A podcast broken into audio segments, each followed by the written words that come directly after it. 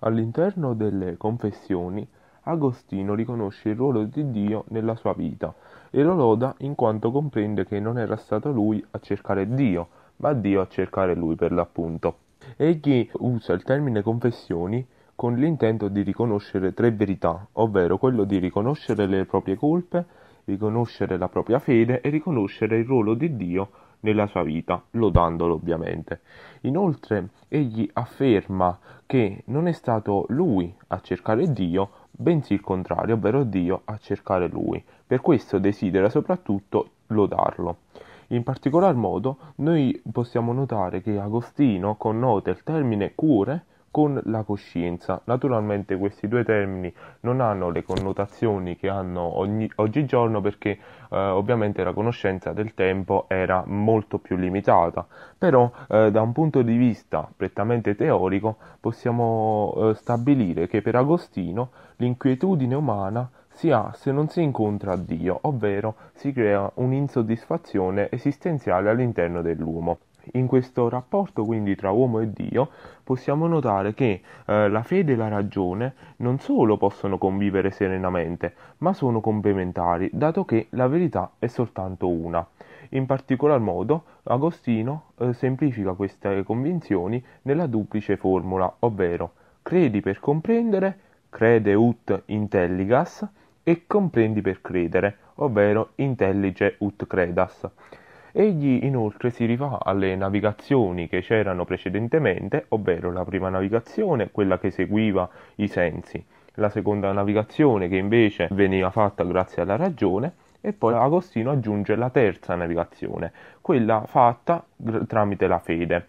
Inoltre si fa naturalmente seguendo la cosiddetta stella polare, cioè Dio stesso eh, anche se non è una navigazione facile. Infatti per Agostino l'unica nave sicura è rappresentata dal Lignum Crucis, la croce di Cristo, senza la quale nessuno può andare verso la beatitudine eterna. Inoltre, secondo Agostino, il quale stette molto a contatto con il mondo scettico, come parlato precedentemente in quel di Milano, eh, egli eh, li critica dato che sbagliano in quanto non si può dubitare se non si sa che esiste la verità. Inoltre, chi dubita sa di esistere, dato che solo chi esiste può dubitare e quindi può essere anche ingannato. In particolar modo, quindi, Agostino si pone contro l'irrazionalismo come quello di Tertulliano, quello di credo perché è assurdo, e poi si scaglia anche contro gli scettici, i quali si basano solamente sui sensi al fine di giungere al dubbio universale, un dubbio tramite il quale eh, loro eh, appunto negano tutto fino a sostenere che sia impossibile qualsiasi forma di conoscenza o di esistenza. Quindi Agostino si limita dicendo che eh, loro si rifanno alla conoscenza sensibile e che si può avere la vera conoscenza solamente di ciò che è eterno e immutabile, quindi non tramite i sensi come facevano gli scettici.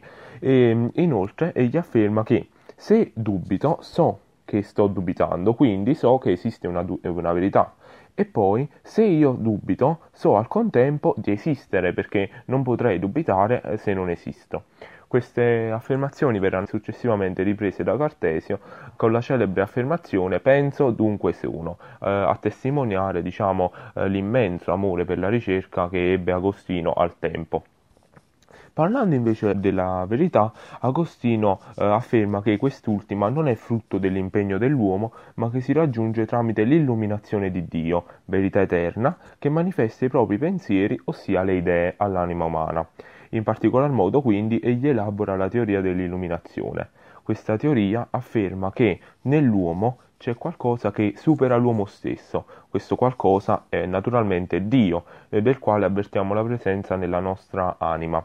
Inoltre, dobbiamo anche dire che ci si deve rifare al maestro interiore, ovvero Gesù Cristo, eh, oppure come era stato chiamato da Giovanni, il Logos, il Signore di ogni verità. In particolar modo, quindi, eh, Agostino afferma che eh, tramite richiamando le idee di Platone che eh, mentre le idee di Platone vabbè, vanno nell'iperuranio, per Agostino le idee sono i pensieri immutabili ed eterni di Dio, che illuminano le persone portandole a conoscere le idee stesse e quindi ad illuminare loro la via. Inoltre, solo per la mente, la parte più elevata dell'anima, si può giungere alle idee vere e proprie. Agostino afferma quindi che ci sarà sempre un mistero nell'uomo su Dio e solo la fede lo farà sparire, quindi eh, bisogna essere proprio fedeli fino alla fine e credere nonostante non si abbiano prove tangibili de- di un'esistenza appunto di questo Dio. Agostino al contempo fa una sorta di eh, critica verso Platone perché eh, egli non avendo la fede potrebbe cadere nell'errore quindi al fine di giungere verso la beatitudine e mh, molte volte Agostino è stato definito quasi come un Platone cristiano un'affermazione naturalmente da intendere in un modo eh, particolarmente critico. E infatti eh, bisogna affermare che Agostino eh, naturalmente si rifece più volte a Platone come fonte di ispirazione, eh, ma non vi riconobbe mai un vero e proprio maestro, perché Agostino aveva come maestro la rivelazione cristiana stessa. Eh, parlando invece di un vero e proprio modello al quale Agostino si rifece, possiamo prendere di esame Plotino, ad esempio, eh, che invitava ad abbandonare tutte le cose per giungere alla verità eh, dell'uno. Quindi Agostino, al fine di tutte queste affermazioni, conclude dicendo che la mentalità greca, non conoscendo la fede cristiana, potrebbe cadere in errore e che quindi è molto più difficile da relazionare al mondo cristiano rispetto a qualsiasi altra mentalità.